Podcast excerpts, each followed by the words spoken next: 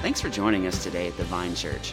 We're one church with two locations and reaching around the world with the help of our online service. We exist to connect the world to Jesus Christ. If you'd like to partner with us in doing that, you can share this service with others and give by clicking the link below. For now, prepare your heart for some incredible worship and an inspiring message.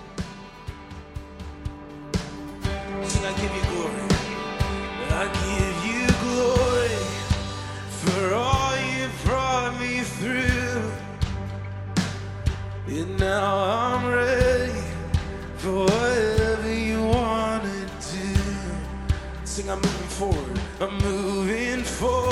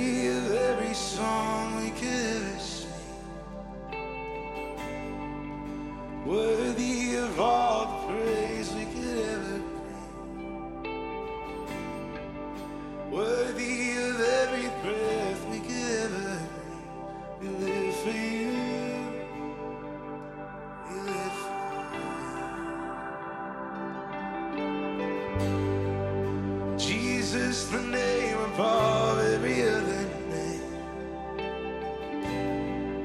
Jesus, the only one who could ever save.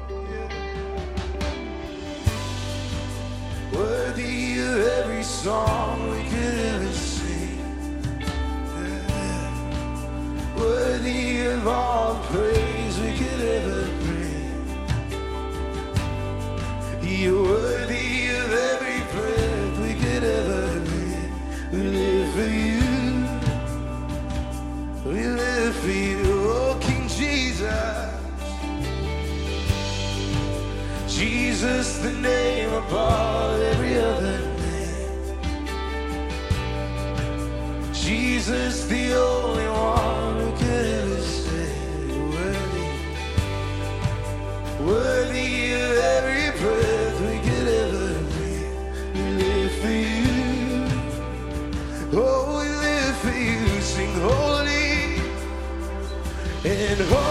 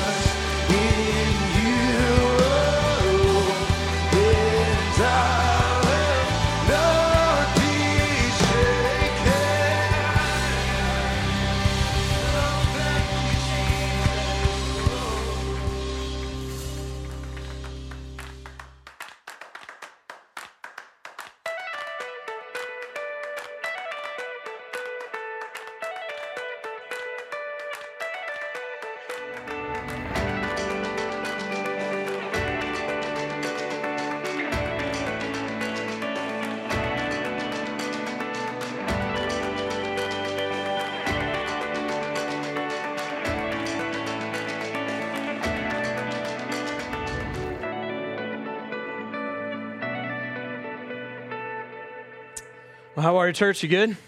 How could you not be after that? That's right. Uh, that's good stuff. Hey, um, it is good to be with you guys today. For those of you that I haven't met yet, my name is David Walters, and I have the privilege of being one of the pastors.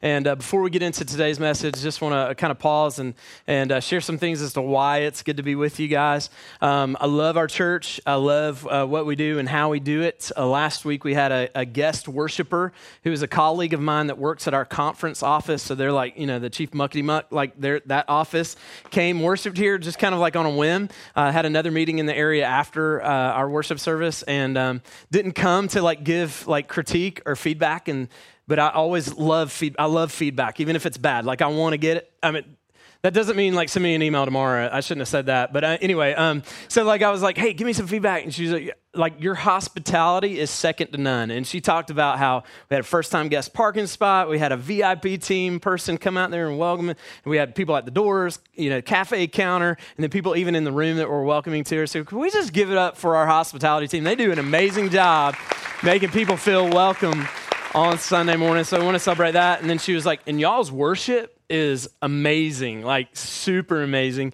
And um, just to kind of like point out how amazing our, our worship um, uh, like team is up here um, at our 915 service, Carlos, who is the like really cool Hispanic dude back here, like he was like playing and then his string broke and it was like you didn't even know. Dude was just like so chill, playing, didn't even make a sound. So, could we give it up for our worship team and just the excellence that they um, operate in?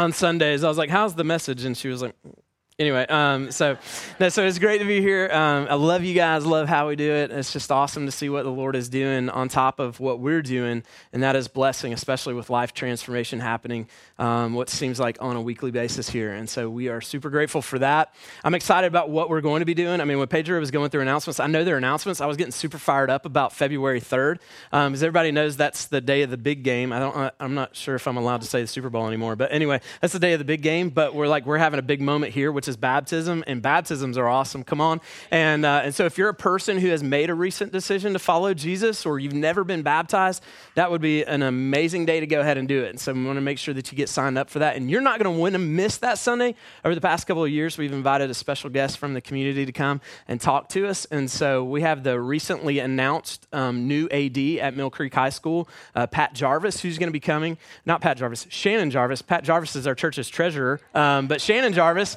is the the, newly announced AD at Mill Creek. One of his former players, a guy by the name of David Greene, uh, quarterback for UGA, and then in the pros, he's going to be here as well. So that'll be an awesome Sunday. You won't want to miss that. Invite your friends so that they can hear about what a hero maker looks like and leaving a legacy beyond generations. Um, you young guys, you're like, well, if it's not Jake Fromm, I'm not coming. Well, Jake, like David Greene. Anyway, so um, just be here for that. So I'm excited about all of that, but I'm really excited about today's message. I believe that it will be helpful for all of us as we're in week two of a series called A New You, where we're discovering in the in the midst of the season of uh, New Year's resolutions and new goals that we have, or a new word hashtag new word, whatever uh, that you've got for 2019. What we're discovering is that the greatest transformation can come not through what we do, but who we become, and that God's more interested in us um, becoming the person that God designs and desires us to be than what we can do. And that's why we're called human beings,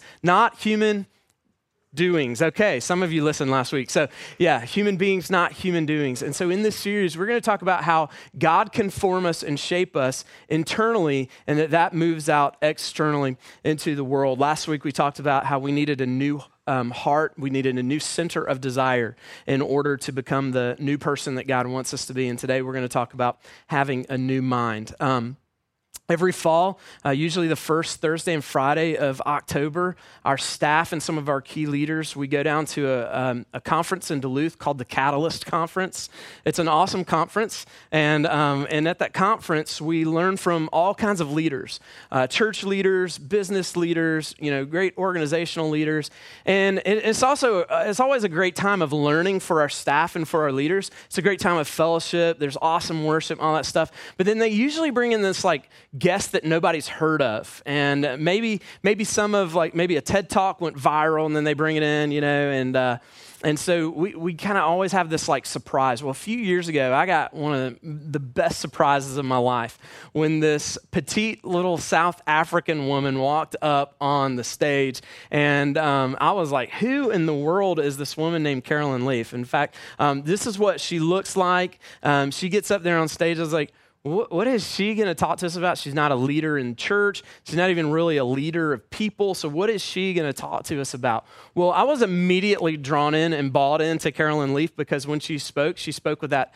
like South African accent. Everybody loves a good accent, right? Except unless it's a deep South, you know. But anyway, like, you know, like I love accents, like especially like British or like you know, Australian, South Africans, like somewhere in there. And so, like, I'm drawn in. And then she is like, she is little and tiny, but she is like on fire. And she's like spitting out stuff and it's coming out fast and every bit of it is good. Like, our staff, they're like, you know, writing down. And like, I mean, how many of you just love like trying to keep up with somebody just spitting truth out? Like, just.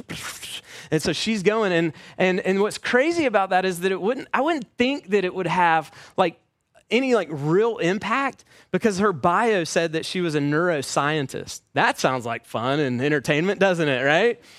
But she's a Christian neuroscientist. And, and it's not that there's a, like a brand of neuroscience that's like Christian neuroscience. She's a neuroscientist. She studies the brain and the neurological connections of the brain, but she's also a Christ follower. She's committed, uh, she trusts Jesus as Lord and Savior of her life. So she's a Christian who happens to be a neuroscientist. And she started talking about stuff that I had never heard in my life. And I love science I love medicine and I read a lot when it comes to that stuff. But she started talking about how how in our brains there exist these basically like tree like formations, which was kind of freaking me out because I was like, I got trees in my brain. That's crazy. And she, she brought in these pictures that were like microscopic cross sections of the brain that had two different like variations of neurological patterns. And one of them looked like tumbleweed or it looked like a uh, almost like a dead tree or a tree that has lost its leaves uh, that we see like outside. As soon as you go out in the building look and there's trees without leaves because it's winter sort of winter. It's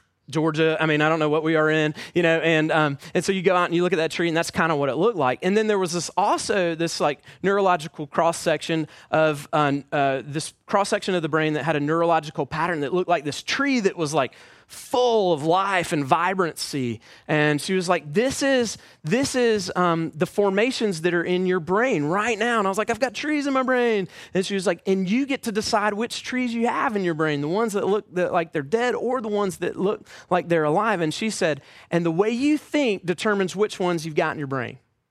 The way you think determines which ones are in your brain. So she studies neuroplasticity. And I was going to have you say that back to me, but that's harder than Hebrew and Greek, and so we're going to we're going to skip that. Neuroplasticity is basically that our thoughts and our attitudes actually have the ability to physically shape our brain and to form things in our brain that naturally then is going to cause this ripple effect in our lives. And she says, "You and I get to choose what we have in our brains. Do we have the the dead or do we have the life?" And she said, and the way that you choose is whether you form this pattern through negative thoughts or positive thoughts. And so she actually showed scientifically what happens when a positive thought happens in our brain. It starts this new network and this pattern that can form into this tree given enough time. But then also this kind of desolate path that, that our, our brain, our neurological patterns can take on through a negative thought. She said, You get to choose. And I was like, This sounds weird. I mean, like, I love science. I wanted to be a medical doctor, did not want to be a pastor. Sometimes I still feel the same way. But I mean, anyway, it's like, as a joke, y'all. Okay. I mean, not really, but anyway. So, like, so, like, I love this stuff, but I'm like, this just sounds weird. This sounds weird. And then she goes, Hey, but let me tell you that this is actually found in the pages of Scripture. And I was like, Now I'm really interested. And so she quotes Deuteronomy 30. Maybe you grew up in church and you heard your pastor quote Deuteronomy 30 all the time. Um, verse 19, she says, I had, this is the Lord speaking, I have set before you life and death. Live tree, dead tree. I've set before you life and death, blessing and curse. Therefore, choose life that you and your offspring may live. Now, listen to this. She didn't quote this, but I want to go on. Loving the Lord your God, obeying his voice, and holding fast to him, for he is your life and the length of days, that you may dwell in the land that the Lord swore to your fathers, to Abraham, to Isaac, and to Jacob, to give them. And so she talked about how we have this great gift that God has given us, this ability to choose, and we get to choose between life and death. We get to choose between blessing and curse. And the way that we choose uh, this is, is, through choosing to trust. What are we going to choose to trust? Are we going to choose to trust the negative, unhealthy thoughts? Are we going to choose to trust those that are positive and life giving? And this is the choice that the Lord has laid before you, and then it works itself out. It starts with our thoughts and our attitudes, and then it works itself out as, like, literally, the brain changes in structure and formation around those thoughts. And I was blown away by this because what is described in the verse that followed that she didn't read is the life that we're all looking for. It's a life that we're all looking for, which is why we have a series uh, called New You. It's why we have New Year's resolutions and new goals and, and new words for a year, because we're looking for something more. We're looking for this life that was described here. And in the context, it's described as loving God, obeying Him, holding fast to Him, and then also occupying the promised land. For us, we're not occupying a promised land, but we are able to occupy a preferred future a preferred future that God designed for us, like literally in the way that our brains can change and take shape, and that we can experience that's full of life. That's full of life.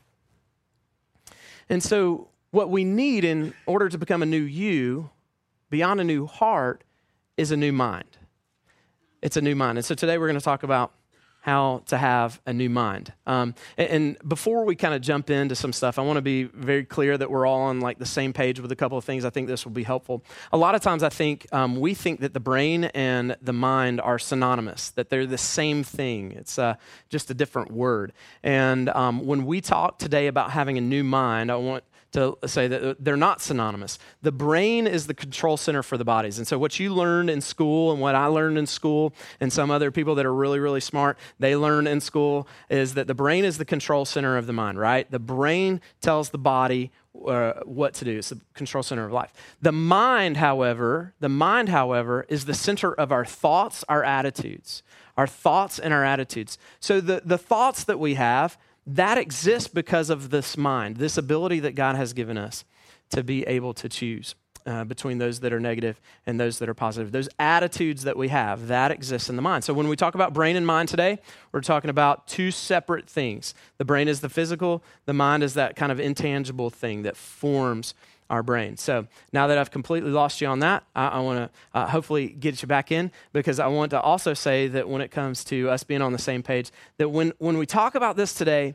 we're not talking about some new agey thing, okay? I grew up in an era where there was like, new age, that's new age, that's new age, that's new age. You know, this is not some new agey thing. In fact, what, what I would suggest and what you'll see today is that this is actually a really old agey thing.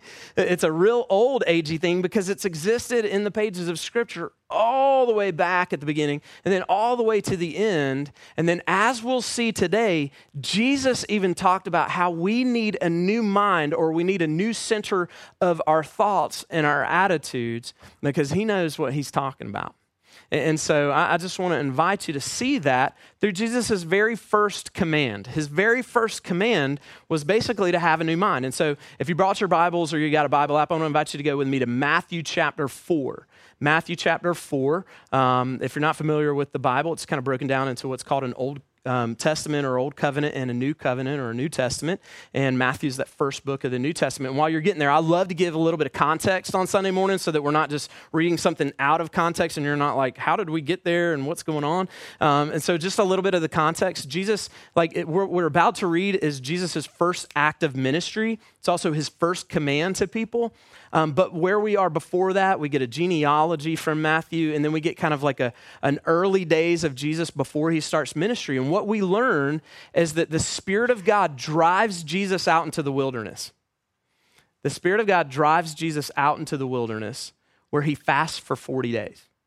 Now, some of us, when we read that, we go, I, I don't like that spirit. Like, whatever spirit that is, that does not sound like the Spirit of God. Well, why would the Spirit of God drive us into a wilderness? Because when we talk about, like, you know, being in the wilderness, maybe in church or maybe in our own lives, we're like, I just feel like I'm in the wilderness. Usually it means that we feel like we're lost, that we're wandering around, that, that life's at like this dry and desolate place, that, that we're just kind of famished and we're starving and we're hungry. And we go, man, the wilderness is not like the cool place to be. Um, but it was completely different for Jesus' context. Now, they didn't necessarily want to be there but the wilderness was viewed differently for them than it is for most of us, where we would say, I don't want to be in the wilderness. Why would the Spirit of God drive us out into wilderness moments? Is what they viewed the wilderness as was an opportunity to draw closer to God. And, and I really feel like I'm, I'm slower in getting to the passage that we're going to read today because I really feel like some of you feel like you're in a wilderness and you, you've been viewing it all wrong. Like you've been viewing it as this place where like life's been dry and desolate and you're famished, you're thirsty, and you just feel like you're wandering around. And yet what God wants you to be uh, to do in the season of in being in the wilderness is to be led by his spirit so that it will draw you closer and deeper into a relationship with him. And what a difference that would be if we would just simply say, "Hey, I'm not in this like bad place. I'm in this good place where God is drawing me in." A, a great example of that is the Old Testament, where the Israelites, when they came out of slavery in Egypt, and Moses was leading them into the Promised Land, um, they they were like had this moment of fear where they chose to trust fear rather than than to to trust faith. And so they didn't um, go into the, the promised land when God wanted them to go into the promised land. And so God said, for the next 40 years, you're going to wander in the wilderness. And we look at that and we go, man, that was punitive. That's, that is a punishment. That is a severe consequence for like not going in.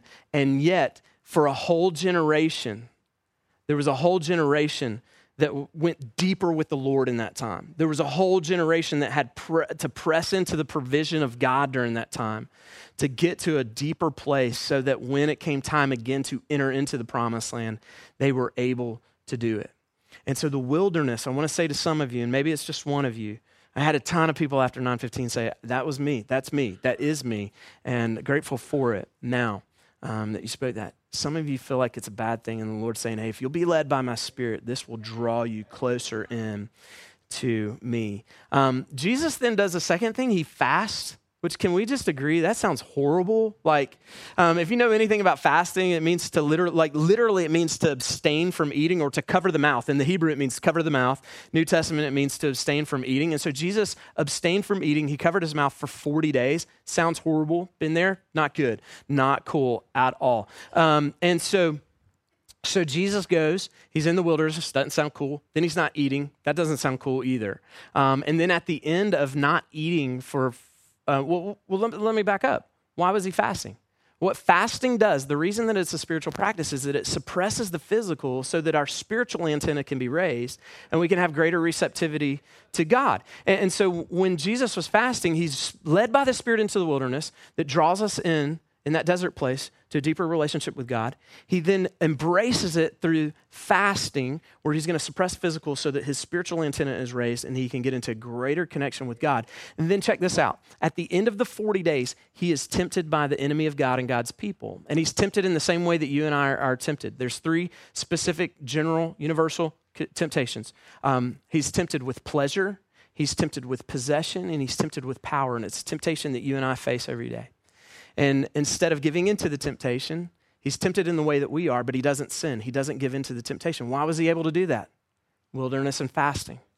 So I believe that for some of you that are here that are in that wilderness kind of moment, and I don't know what that wilderness looks like for you, but you're like, man, it just doesn't feel right. You're uncomfortable with it. God might be prepping you for a moment where you're going to see your greatest breakthrough and you're going to be able to overcome some things that maybe in previous temptations you've given into you're going to see some tremendous breakthrough. And so Jesus has that. that was a long breakdown, but I believe that was a specific word for somebody that's in our church. There's a long kind of like context to get us to this one verse. After all that, Jesus begins his public ministry. And he doesn't begin it with a miracle performed. He, he doesn't um, begin it with a deliverance. He doesn't begin it with going to the cross. That was at the tail end of his ministry. He begins it with a proclamation. And that proclamation is found in Matthew chapter 4. Matthew chapter 4. And Jesus begins his public ministry, and this is what he says. In verse 17, from that time on, Jesus began to preach, saying, Repent, for the kingdom of heaven is near. Repent, for the kingdom of heaven is near. This was the very first command of Jesus. It's to repent. I heard that word a lot growing up. Um, I don't know about you. I, I had this like spiritual, like faith mutt upbringing. I mean, I was like in a bunch of different churches growing up, so it's not just like one stream of Christianity, one denomination. Um, my early years, we I was at a church where there was a two-hour-long worship service, and some of you are like, seventy-five minutes is long on Sunday. Try two hours, yeah. Um, you'll change your mind about that really quick. You probably don't talk like that. That's just the way you sound in my head. Um, but anyway, like so, like so like you know so like that was my early experience and then like got back to like a very traditional methodist church. I don't know if you've been in like a very traditional church like a liturgical church like catholic church lutheran you know episcopal methodist you know like so some very liturgical traditional churches. Um, but right in between there i spent some really formative years at a very very large local southern baptist church. And um, and i love my time there and i want to say like clearly i am grateful for my time there but somewhere along the way, in this use of this word repentance, I just kind of misunderstood the word. And I don't know if it was intentionally communicated this way or it was unintentionally, but like I heard the word repent, and what I heard was stop doing what you're doing. Stop behaving the way you're behaving. And some of you are like, that's not what that means. Like, yeah, like, yeah, uh, like, stop doing what you're doing, stop behaving the way you're behaving. And typically, it went like this repent. You know, that was like it, right? And, and so you're like, I'm okay, all right, I'm gonna stop doing what I'm doing until Monday, and then that's everything back to normal, right? So, so that's the way it happened. And and I would, I'd be like, okay, all right, behavior modification time. Yep, I'm gonna stop doing that. But what's interesting is that that's not the meaning of the word repent. It's not at all. Because we don't change through behavior modification. We change through belief modification. And our beliefs are simply the thoughts that we choose to trust. Every decision that you make, every belief that you hold is a thought that you're choosing to trust. When you make a decision, every decision, it's based on a thought that you're choosing to trust. And what Jesus wanted to do was not change our behavior initially, He wanted to change our belief. He wanted to change the truths that we were choosing to trust. And th- let me point that out to you. All right, so repent, Old Testament. It, it comes from a Hebrew word, shub. Everybody say shub. That's a really easy Hebrew word to say. Not a whole lot of phlegm required in that. Uh, it's really easy. And it literally is a radical change of thought. It's a la- radical change in thinking. In the New Testament, the word repent comes from a Greek word, metanoite. Everybody say metanoite. Metanoite contextually means to change the way you think, and the visual for that was a U turn. It was the change direction. So, change the direction of the way that you're thinking. And so here Jesus comes, God in the flesh. We believe he's the only begotten Son of God. He comes and he begins his public ministry not with a powerful, like, miracle or healing or deliverance, not by going to the cross yet. He begins by saying, Change the way you think, for the kingdom of God is near. Change the way you think, for the kingdom of God is near. And he's saying, like, he is the kingdom, he is the reign of God in this world available through a relationship with him. And so, what he's trying to get people to do is to understand that true change comes from a change of belief, not a change in behavior. And where's the belief happen? It happens in the mind. It's what we choose to trust. It's a thought that we choose to trust. And we can choose to trust a lie or we can choose to trust the truth. And Jesus wants us to understand that there are a couple of truths that we can trust. And the first one is this that the kingdom of God, the reign and the rule of God, is available through a relationship with Him, and that's available for all people. It's why he needed to change thought because back then, 2,000 years ago, it was only available for people who followed a certain set of rules in a certain set of religion. And Jesus comes on and he says, The kingdom of God is near. And then through his life, a perfect life, and his death on the cross, what he did was he opened access to the kingdom of God. He opened access to the kingdom of God through faith in him as Lord and Savior, to where everyone, whether you were a part of that religion, whether you were non religious, whether you're irreligious, could come into that kingdom, could enter into a relationship with God for all of eternity. And, and so he opens that kingdom and makes it accessible for everyone. For the first time in the history of the world, the first person that says it's available to anyone who would come in through me. Not through rules, not through religion, but through a relationship with me.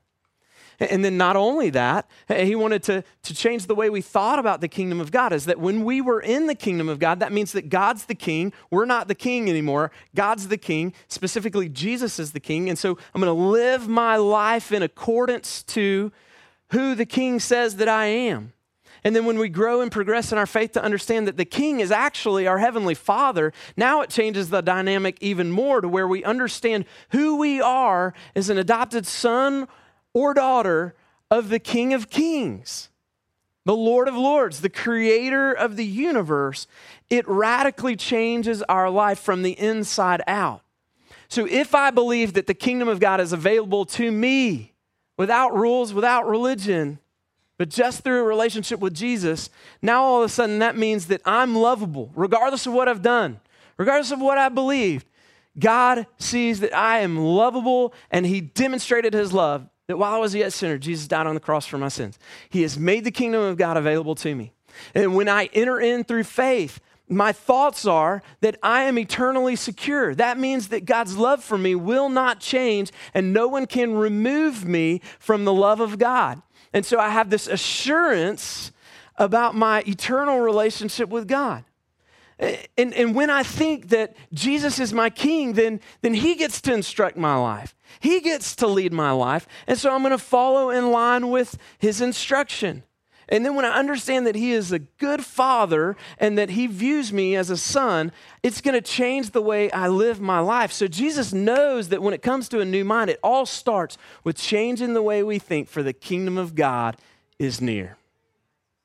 Kingdom of God is near. There's a guy who had a, a radical change of mind in his life. His name's Paul. Um, some of you have heard about him frequently at the Vine Church. Um, Paul is a guy who, before he had a, just a radical encounter with the resurrected Jesus, um, he hated Christians. He hated Jesus followers.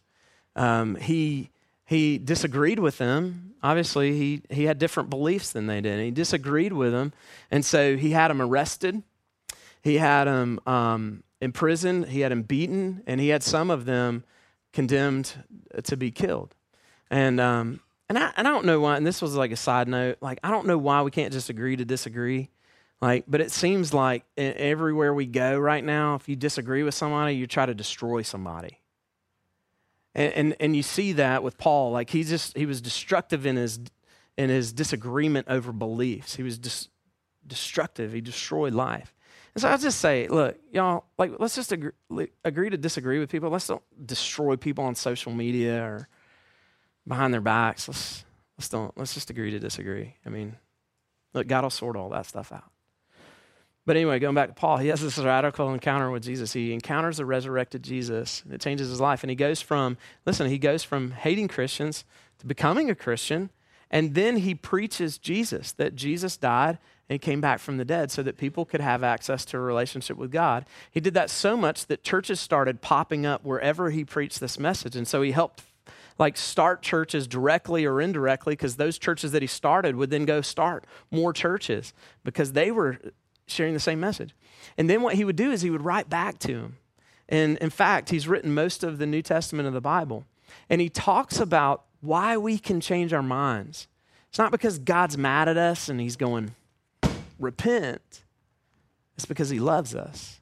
And he writes in Romans chapter 2 that it is God's kindness that leads us to repentance. It's God's love that draws us in because all of us have a universal longing to be loved. And then he says, once you have that, then he gives us an instruction that we need to continually have that new mind. He calls it a renewal of mind. So if you've got your Bibles still open or your Bible app still open, you could go to Romans chapter 12, verse 2. It's a great verse, great verse. And this is what he writes Do not be conformed to this world, but be transformed by the renewal of your what? Mind, your thoughts, your attitudes, by the renewal of your mind, that by testing you may discern what is the will of God, what is good and acceptable or pleasing, depending on your translation, and perfect. He says, don't be conformed to the patterns of this world. That word conformed, um, it means that we're changed by external pressure, like literally external pressure, the same kind of um, pressure that uh, an artist or a potter would use on clay. And, and, and what Paul's saying is, don't look at the outside world to put outside pressure on you, and don't give in to that. Don't decide to trust that outside pressure from the world. Students, um, this is what's called peer pressure. You hear, I mean, like, especially those of you that are in middle school, you're hearing about peer pressure all the time. Your teacher's talking about peer pressure. Peer pressure is when somebody says, hey, come on, everybody's doing it. Everybody's doing it. And, and, and students, I've got some bad news for you. It doesn't go away when you get older. It doesn't really go away. You might not get the, hey, come on, everybody's doing it, but you have social media. And um, in social media, that's the world's way of saying, hey, come on, everybody's doing it this past week somebody that is like a new person in my like friend network on social media like posted pictures of, of getting two new vehicles that they're in their home. If look if you get two new vehicles that's awesome. Um, that is so awesome. But the first one was for their teenage son. And, and now i know why people have midlife crisis because you're driving a 17 year old vehicle and a 17 year old's getting a new car. You know i mean? Like it, Come on, y'all. Like that's funny. But anyway, so like, so like, um, so like they post a picture and it's like, ah, brand new car. I'm like, that's awesome. That's really cool. Really happy for him. A little bit bitter, but I mean, really happy for him. So, um, so then, but then yesterday it was posted that they got a brand new vehicle. Like the mom, she's the one that posted the original one. She got a brand new vehicle, and I was like, oh my gosh, two new vehicles in two in, in like one week. I was like, that's that's crazy. But you know, you know what?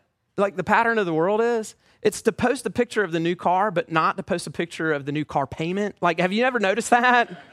That's what we do with social media. We're like hey i woke up and i got a smile on my face and i got great makeup you know? Not me like anyway. So like anyway like that's what we do. We like present the best of ourselves. We present the highlights of ourselves. And what happens what happens is we choose to be conformed by that. We decide we're going to believe that that's what i need. It's the it's the pleasure, it's the possessions, it's the power. You know, we choose to believe that, to trust that, that that's what we need.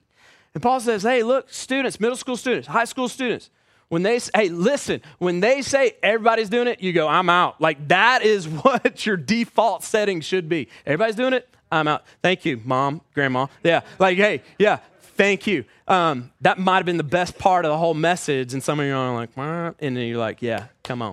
You know, so yeah. Well, it's too late for all y'all, but you got it. That's good. So like you're out. Hey, hey, hey, adults. When you get on social media and you're like, picture, ah, picture, oh, romance, oh, new relationship, whatever, and you're going, uh, step back. Don't be conformed to the patterns of this world, but be transformed. Listen to this transformed, metamorpho in Greek.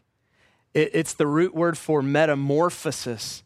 The picture is a caterpillar that turns to a butterfly, not from the outside in, but from the inside out. Be transformed by the what? Renewal of your mind. It's this ongoing renewing that takes place in our thoughts and our attitudes where we keep coming back to the truths about who God is and who He says we are. And, and I don't know what it means exactly for you to be renewed in your mind. I just know that there are two practices that are helpful for me. And the first one comes back to this book every day. I do my best every day to spend some time in this word because this book reveals truth about who God is and who you are. And so it keeps me grounded. And, and so my daily routine is, for me to, to, to read. Um, a proverb a day to read from the book that I'm studying, which right now is Ephesians, and, and, then to read a psalm a day. and the days like to keep it straight for me the days line up with like the date of the the month. And so we're on the 13th of this month and for my psalm reading cycle that means that i'm in psalm 103 and so this morning i get up and i go to psalm 103 this is why i I need this. Um, the, the Psalms, a lot of the Psalms are written by a guy named David. David's a cool name. And so like um, so i like david but i really resonate with david because david um, like if you read his psalms you're like this dude is jacked up. Like he is so messed up. Like so so messed up. Um, and and he's messed up in his head. Like he like is in his thoughts he's like all, there's things that are wrong. Basically he starts off almost every psalm that he writes with like my thoughts are trash god. Like my thoughts are trash and my life sucks. Okay so that's kind of like how he starts off. Now i don't go that far but i'm like my thoughts are trash. Like that's I get it. When I read him, I'm like, okay, I understand you. Like, you make sense to me. And then, like, this thing changes where he starts to restate truths about God, who God is and who he is. And he starts to restate truths. And then by the end of it, he's like, okay, so now I'm going to go out and I'm going to teach people to love you, Lord. And so he goes off and he has his way. So I like David. You might not like David, but I love David. And he wrote Psalm 103 this morning. And just listen to the truths that will change and transform us if we'll choose to believe these. Listen to this Bless the Lord, O my soul, and all that is within me. Bless his holy name. Bless the Lord, O my soul, and forget. Did you, did you hear that? Forget. Where, where can we forget?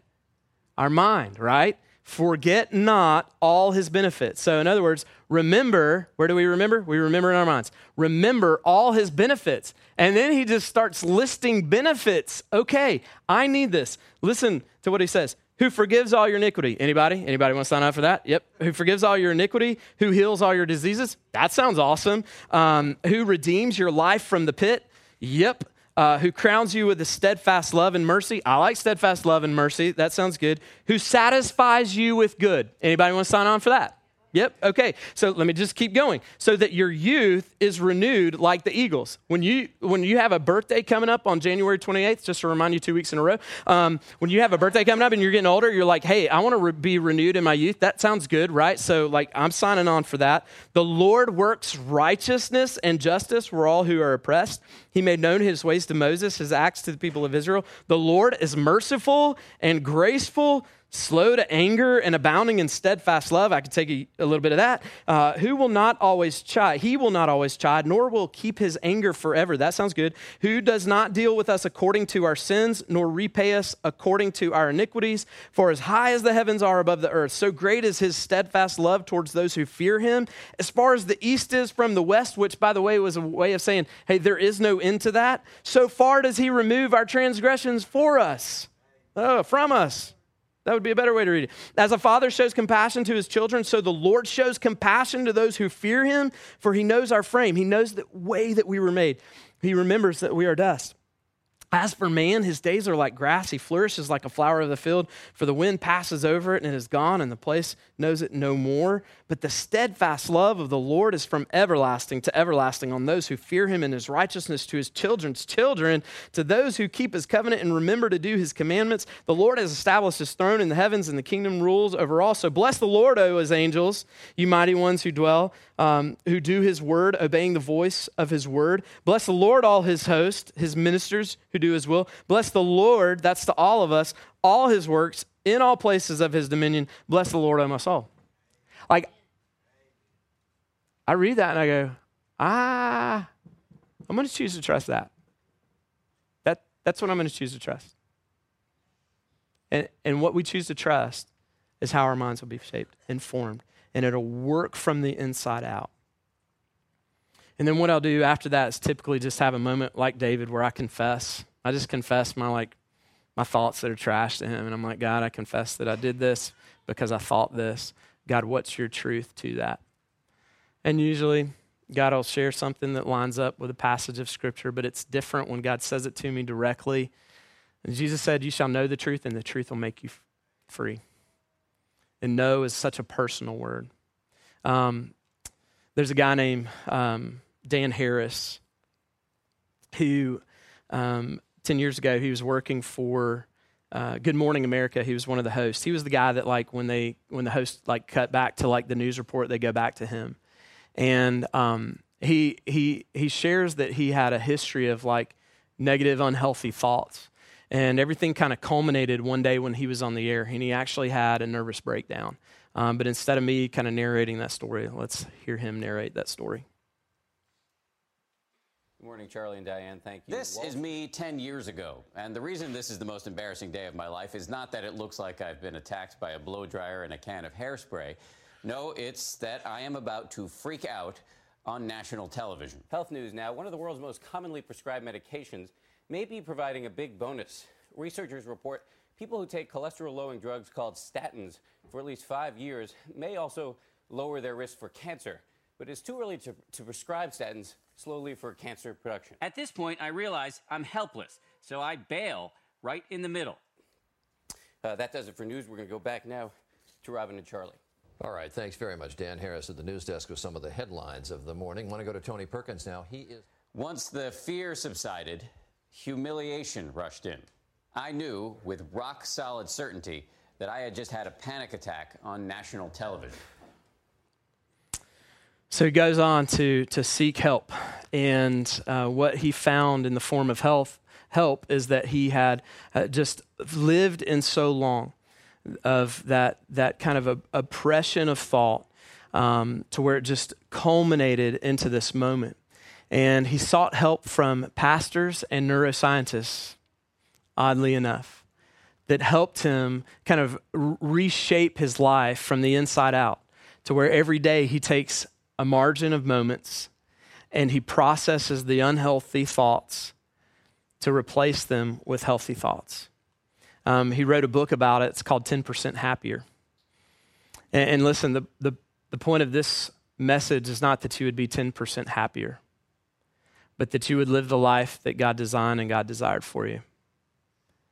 The, the life that Jesus said he came to give to you, where you would experience life and life to the full. A life that Paul writes in Romans chapter 12, verse 2, is a life where you understand that God's desire for you, his will for you, it's good, it's pleasing, and it is perfect. And so this morning, I just want to invite all of us into this invitation to have a new mind or a renewed mind. And for some of you this morning, a new mind means trusting Jesus as Lord and Savior of your life, repenting for the kingdom of God is near. For others of us who have already come to that place, it means to, to live and to structure our life to where we have moments where we can reflect on the thoughts that we're choosing to trust, change our beliefs, because ultimately they'll change our behavior. And to help you out with that, our ushers on the way out, they've got a card for you. Uh, just like last week, we gave you a card. We want to invite you to take this card home. Use this as a memorization tool, but also a place of, of reflection every day. And it's from Romans chapter 12, 2. Do not be conformed to the patterns of this world, but be transformed by the renewing of your mind. And you will be able to test what is the Lord's will, his good, acceptable, or pleasing and perfect will for your life.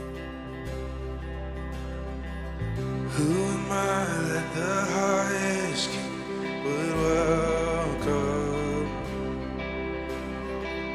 I was lost, but you brought me each love. Oh, oh, he's love for me. Whom the Son sets free. Oh, it's free indeed. I'm a child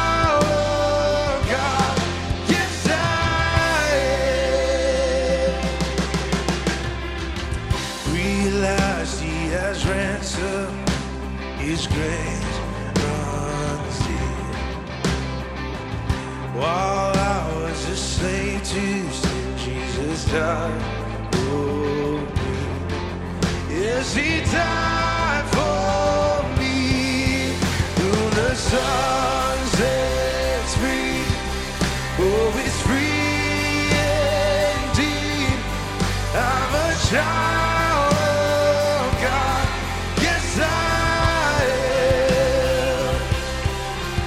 In my Father's house, there's a place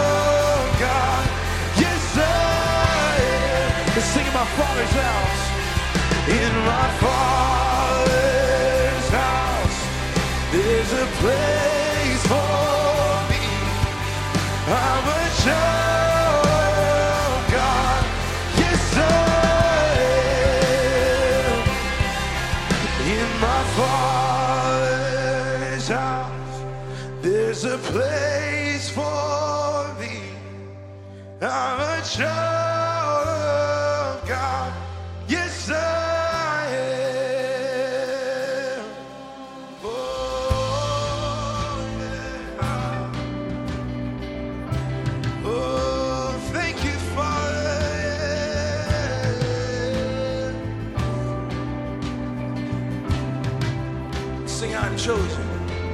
I am chosen, not forsaken. I am